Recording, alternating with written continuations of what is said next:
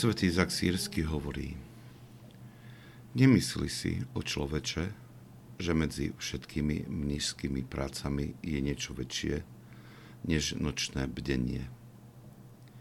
Je veľkou pravdou, môj brat, že ak cez hodiny dňa je asketik slobodný ost, rozptýlenia a znepokojenia od fyzických povinností a od starosti o pomeniajúce veci, a ak sa zdržuje do nejakej miery od sveta a dáva na seba pozor počas bdenia, potom so smelosťou ti poviem, že jeho myseľ sa rýchlo povznesie akoby na krídlach a s potešením vystupí k Bohu. Pohotovo uvidí jeho slávu a bude plávať v poznaní, ktoré presahuje ľudské chápanie. Týmito slovami svätý Izak Sírsky začína 20. homiliu, ktorá je venovaná bdeniu. Bdenie sa vytratilo zo sady našich asketických cvičení a tak trochu aj z nášho náboženského slovníka.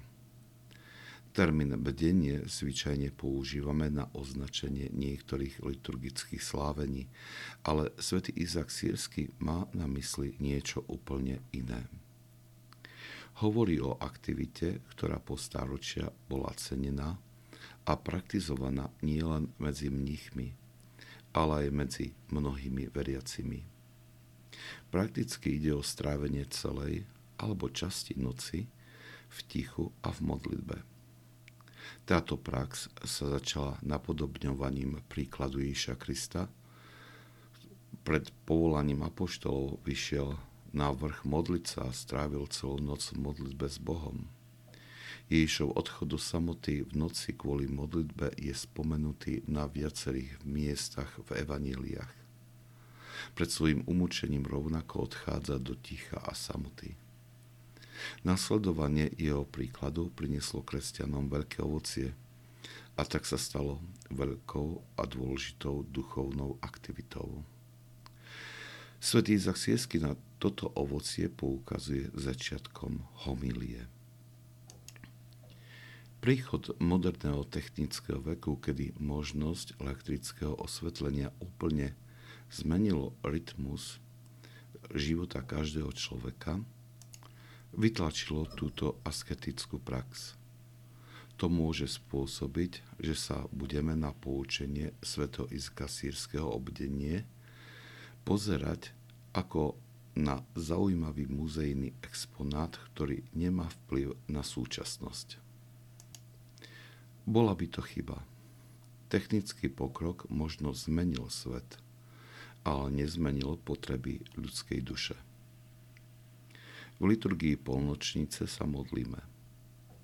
Už je polnoc, ženich prichádza. Blažený ten, koho nájde bedliť pána ale beda bude spiacemu. Chráň sa spánku, moja duša, a tak smrti neprepadneš, ani z kráľovstva ťa nevylúčia. Zaiste len ťažko môžeme nasledovať spôsob bdenia, o ktorom hovorí svätý Izak Sírsky.